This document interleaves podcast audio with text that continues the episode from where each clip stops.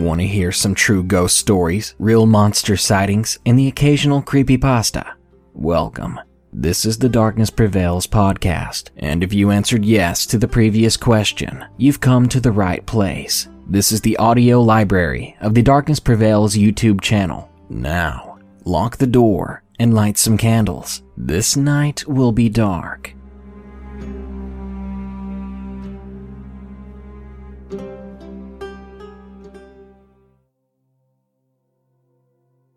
Watch your back. Something might be coming for you.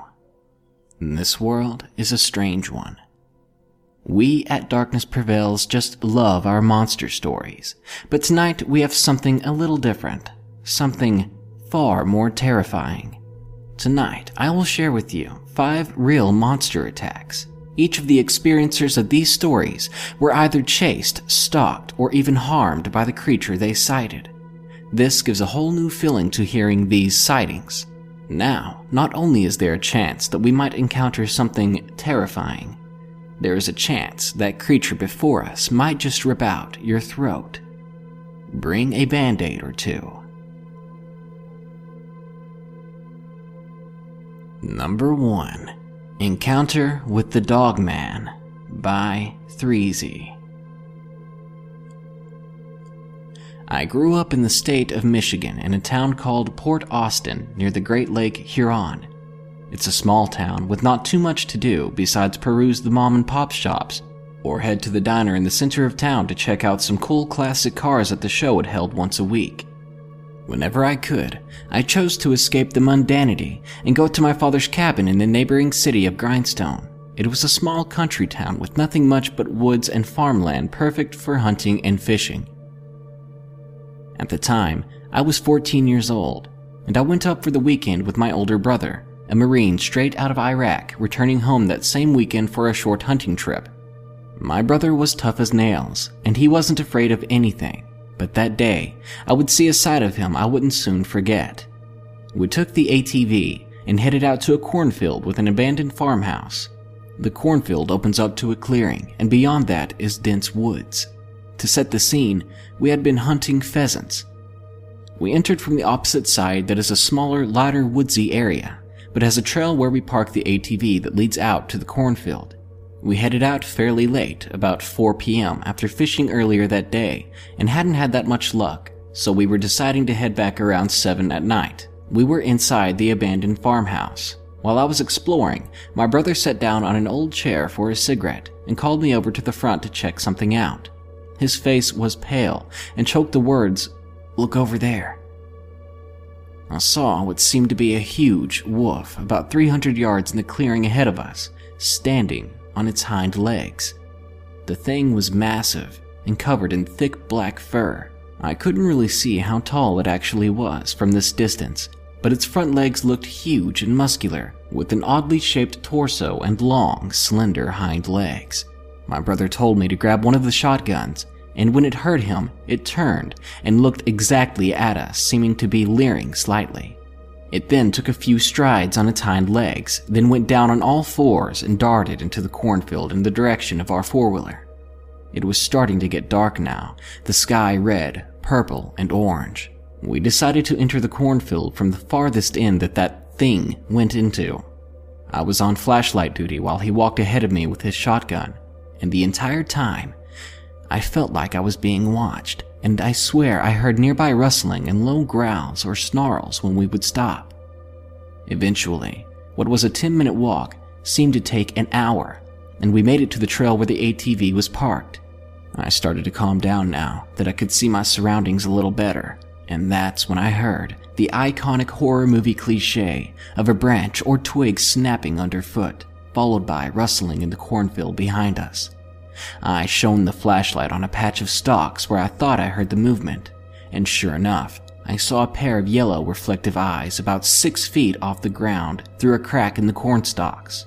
Behind me, my brother yelled, Fuck off! Then it let out a loud, eerie howl that sounded like it was right in my ear. My brother fired once, hitting the top of the stalk, and told me to hightail it to the ATV and get it started.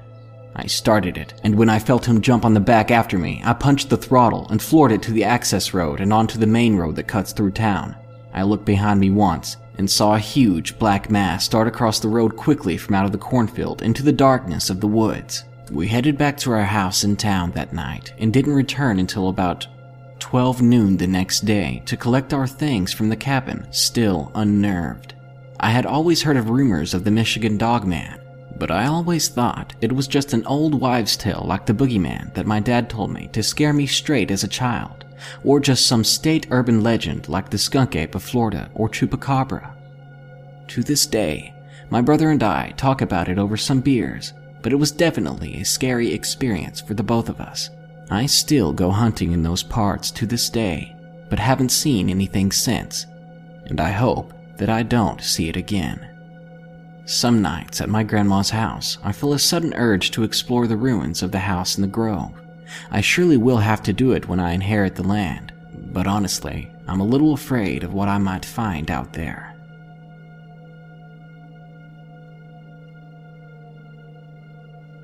Number 2 The Creature in the Vent by Sunky. It all started after we moved into our new home. It was a great place with three bedrooms, a huge kitchen, a large family room, four bathrooms, and an attic room. I claimed the attic room myself the instant I set foot in the new place. It was rather large, with a huge vent about six feet where my bed was going to be. That didn't faze me, as I loved the feeling of the air conditioning on my body. When we were settled, which took about two days, our huge Persian Himalayan cat, Maud, claimed my room as hers as well. I swear that cat weighed 15 pounds at her lightest. These details will be relevant later. The weirdness began when I'd wake up every morning and see that the vent was slightly open, and Maud would be sitting at the foot of my bed, staring at the open vent, her tail twitching slightly. I didn't think much of it at first, as the AC had a ridiculously powerful fan that would send air blasting whenever it came on. But it happened every morning, the same scene greeting me every time I woke up. But on one stormy night, my perspective on the whole thing changed. A particularly loud clap of thunder awoke me. I reached to pet my cat for a little reassurance, but she wasn't there. I turned and saw her standing, not sitting as she normally was, at the foot of my bed. Her tail was bushy and her back was arched. Suddenly, she jumped back, hissed, and bounded onto my chest. She then turned her head toward the vent and began snarling and growling, making those angry mow, mow, mow noises. There was a huge flash of lightning, and I saw a tall, gangly looking figure looming over my bed. I only saw it for a split second before it disappeared into that vent. As soon as it disappeared, Maud became her usually sweet self again, rubbing her head on my cheek. Somehow, I fell asleep after that simply thinking it was just a weird nightmare or even sleep paralysis. After that night, the vent was no longer open every morning, and I soon forgot that horrible night. But it didn't end there.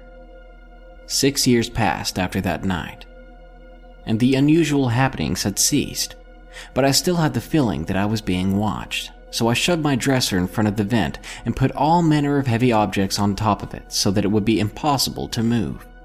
I thought I was safe from this thing invading my personal space, but I was very, very wrong. To quickly preface what I'm about to write, I must create a little context. My father had bought some guns after a series of robberies shook the neighborhood. He gave me his double barreled shotgun to use in case of a break in. On that fateful night, I was lying awake in my bed, staring at the ceiling and counting the roofing nails. I was just about to drift off when I heard a loud thud I jumped and sat up. Thud. I could see our now old cat, arching, disappear under the bed. The noises became louder and closer together, and I could see in the darkness that my dresser was shaking violently with every hit. I reached under my bed and grabbed my gun, holding it at the ready. The dresser then fell on its front with a loud crack, and the vent fell with it. I heard a shuffling noise emerging from the vent, and I began to fumble for my lamp switch. I turned it on, and what I saw has haunted me to this day. There it stood, impossibly tall and thin, with long arms, legs, and a thin, spiky tail. Its hands and feet sported claws that were at least a foot long. And that horrible face. Its eyes were black, soulless, unblinking. Worst of all, though, it seemed to be smiling, revealing long, jagged teeth. It took a couple of steps toward me, its claws dragging on the floor. I jolted out of my trance and aimed the shotgun at its head. The thing's smile seemed to fall as it seemed to realize that its victim was not at all defenseless. It whipped around and slithered into the vent, moving very quickly for something its size. I jumped off the bed and ran to the vent, aimed my gun, and pulled both triggers. The shotgun's thunderous discharge reverberated throughout the house, followed by a noise that I can only describe as a roaring screech, high pitched, and yet also low in tone, if that makes any sense. That sound will stick with me for as long as I live. My parents, of course, came stampeding up the stairs, guns in hand, demanding to know just what in blue blazes was happening. I told them, but my dad just yelled at me for firing a gun in the house. I told him to shine a light down the vent, and he begrudgingly complied. His face paled. I followed his gaze and saw that there was blood everywhere on the walls of the vent.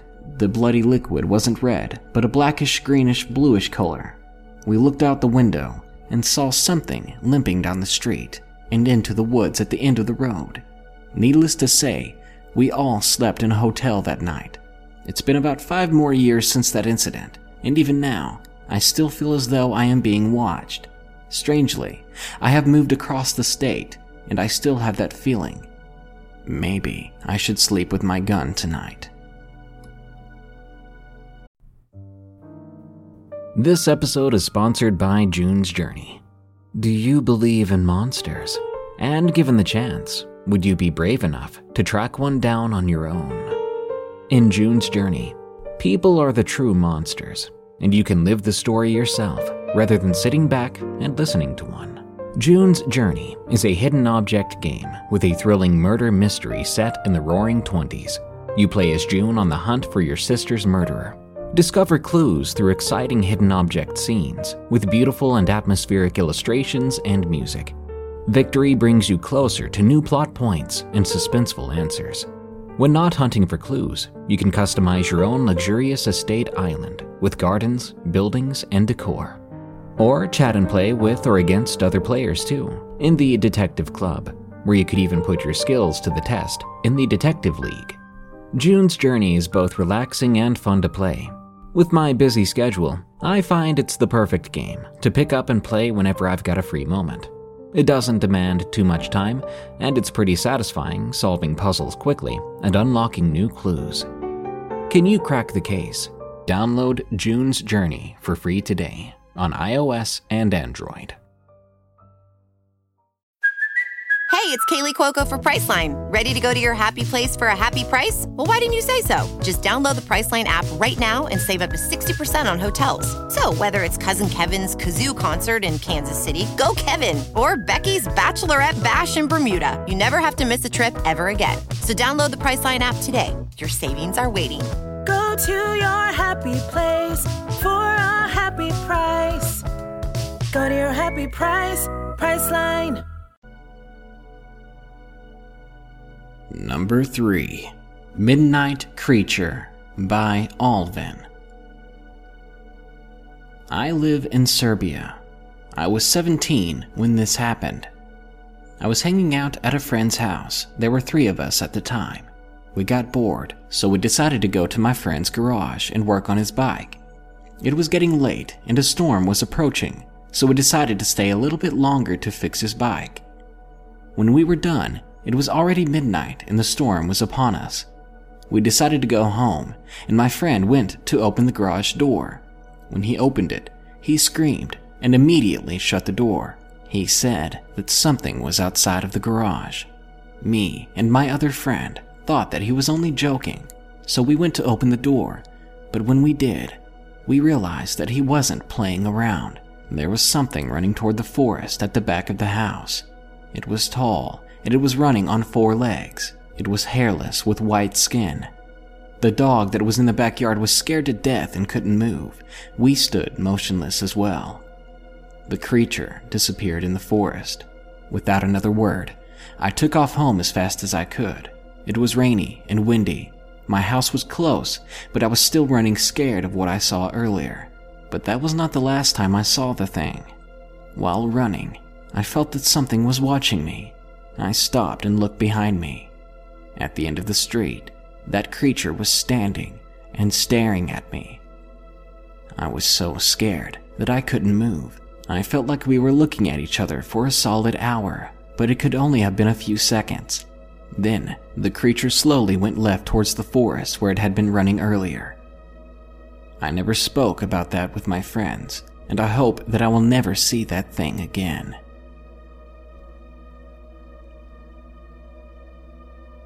Number 4 Duke Zla by Anonymous.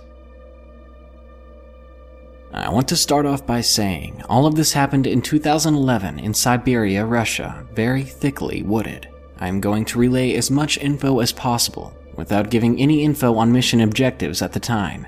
You may be wondering why there were Americans in Russia, but that is a question I'd rather not answer. At the time, I was in the Marine Corps Forces Special Operations Command, or MARSOC.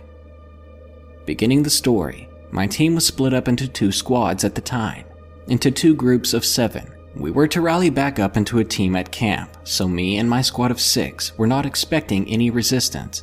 We did not have our weapons drawn. Approaching a cliff with a couple hundred foot drop, we started surveying the area below and noticed a small town in the forest below that was not mapped. After calling it in, we were given an order to make our way to this town to investigate. As we hiked, we noticed the trail along the ridge that would double time to the bottom of the cliff and made the decision to take it. After we were halfway down the trail, we heard a bellowing howl above us that almost made me lose balance. It didn't sound like a wolf at all. We looked back up the trail and we saw something that we could have mistaken for a human if it weren't for its arms that were touching the ground. The thing was at least standing nine feet tall. When it was clear it had our attention, it moved back over the summit so that we could not see it. At this point, we had all drawn our weapons and started moving down the trail at a much faster pace. Once we were at the bottom and were back in the woods, I noticed that everything was silent except us crunching through the snow. We could see the small town now, but upon further inspection, all the houses weren't that I would call a house, more like shacks, some not even completely built, just half of a shack, and there was nobody in sight. We made our way into this town and noticed the recently put out fire pit and lots of blood and meat in some of the shacks. We called this in as well, and we were told to stay put until the other squad arrived, which wouldn't be until the next morning. So we made a fire in the fire pit that was there, and were all around the fire talking about pointless things, like another squad mate going to see his wife when back in home territory, when out of nowhere, the same howl came from just outside the light of the fire, so loud that I swear it could have shaken the rocks. Immediately, we were all up and had our weapons ready, hot clicking on our beams, scanning the surrounding area, and seeing nothing when a huge rock hit the ground next to me.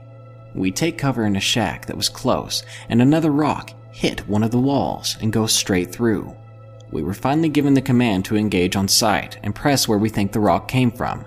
Three of us flanked from around another shack and found nothing. Then we saw it.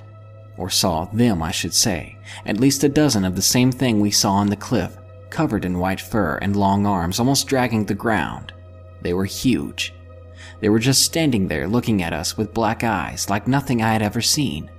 One of them making another howl and then turning and going back into the woods. The rest followed, the rest followed, and I wondered why we didn't fire. I looked over at my squad mates, and they all had wide eyes just as me. We got command to pursue, and, hesitantly, we did. We walked into the dark forest, following the tracks we could see.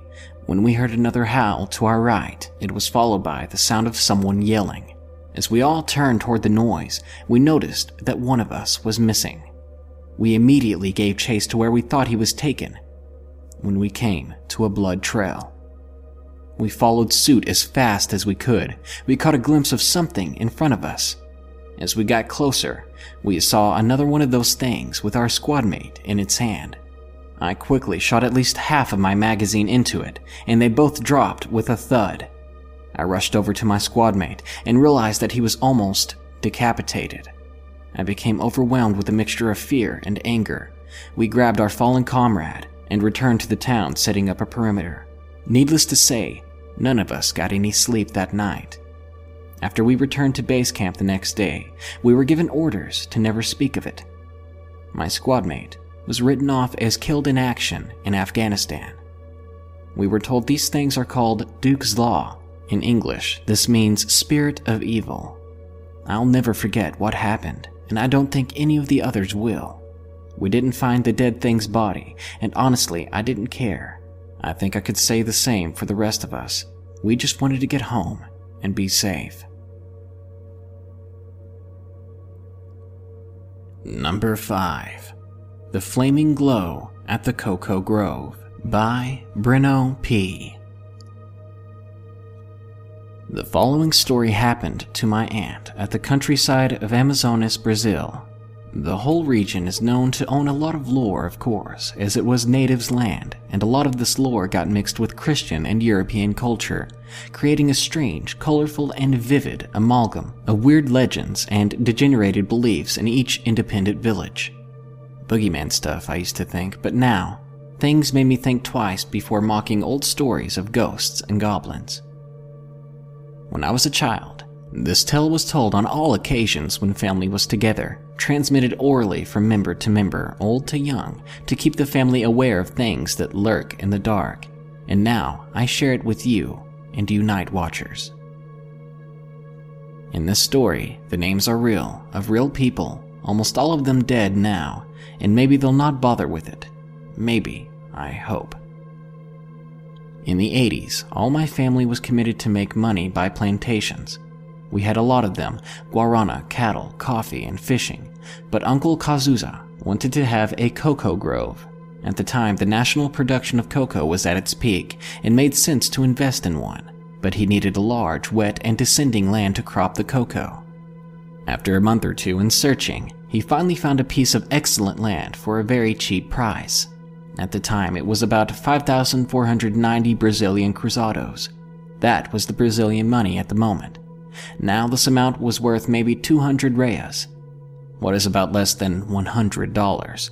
It was very cheap, and the riparians seemed very eager to leave. He said to my uncle that his daughter was sick at the capital and he needed money for her treatment. So he was happy to sell the land, and the deal was done. Six months later, Uncle Kazuza and Aunt Lily were living inside the cocoa grove, and the grove was almost mature and ready for the harvest. They were happy with the place and the neighborhood, which consisted of one single fisherman family who lived across the stream. The name of the old fisher lady was Nazare, and her husband's name is lost in time. Maybe we'll never remember it, so from now on we'll just call him the fisherman. As a true man of the Amazon rainforest, and still with hot Portuguese blood running in his veins, my uncle's hobby was to hunt, and the Amazonian woods had plenty of prey tapirs, pacas, that is, a little mammal, very tasty by the way, and birds and hearts. One night, Uncle Kazuza went to the fisherman house and proposed a hunt. The rainy season was afoot and would be impossible to cross the river and buy victuals on Manaus, the main city, so they would just hunt, smoke, and salt the meats and stock them. The fisherman agreed, but was worried about his wife, who happened to be really old and fragile. He himself was way older than my uncle, he had experience and, most important, knew the area. The fisherman claimed that his father was the first white to live at that part of the Amazon River. Being said, Uncle Kazuza believed him and trusted him. It's always best to hunt at night in the Amazon. Despite the legends of ghost Indians and forest spirits, the animals are all sleeping and just the predators are out. The biggest worry was to find a jaguar. They are very vicious and ferocious in the Amazon. They can grab you and not leave a trace of blood.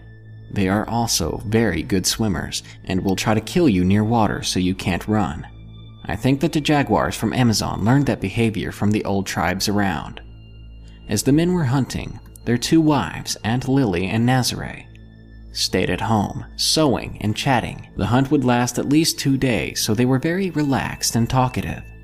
Around 10 at night, the dogs started to bark at the cocoa groves.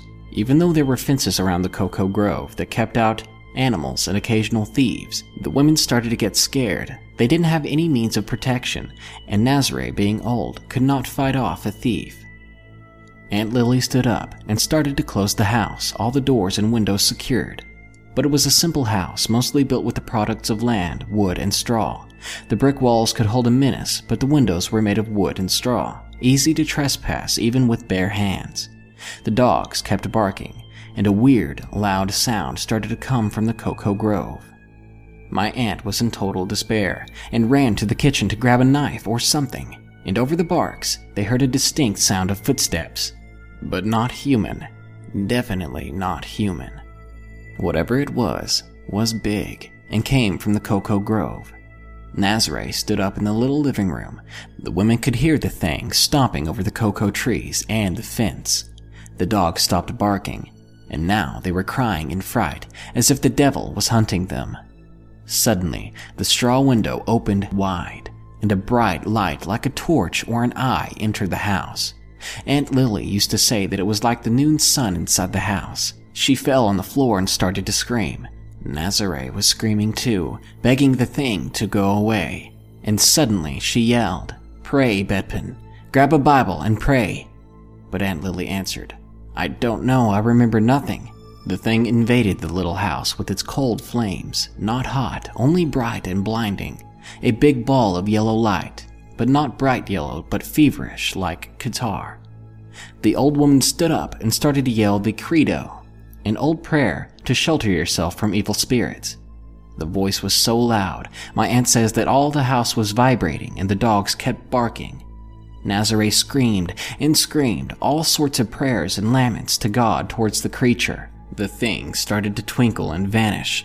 The sound of steps restarted. Slowly and slowly, the straw window closed until all the light dimmed, drowning all the rooms in a soft darkness. And Lily could hear the thing going away, back to the cocoa groves, the sound of steps very far now. The dogs ran after it. None of them came back. After a week, Uncle Kazuza left and came back to Manaus to work with my grandpa. To this day, the land and cocoa groves are still our property, but no one lives there. In the early 90s, my mom started to rent the place for parties and events, and then to build a house to host parties. But nothing ever lasted. Only the cocoa remains. I think that whatever is there was preventing the men to steal the fruits of the land, as the old Indians would say, because we don't need them. They were the product of our greed. After all of these events, my uncle remembered of the riparian and what he said about the treatment of his daughter. But if he needed so much money, why would he sell that excellent and fertile land for such a small price? He must have known about the thing that roams the cocoa groves. But what was it? For years, this question haunted us. Aliens, maybe, or some kind of natural spirit. I don't know, and part of me wants to discover. Sometimes, when I'm going to the countryside, I pass in front of the wet, descending land. One day, all of this will be mine, and I'll have to do something with it. Rent, build a house, or a plantation. I'm thinking about a cane field, but definitely not corn. We all know that corn attracts even weirder shit.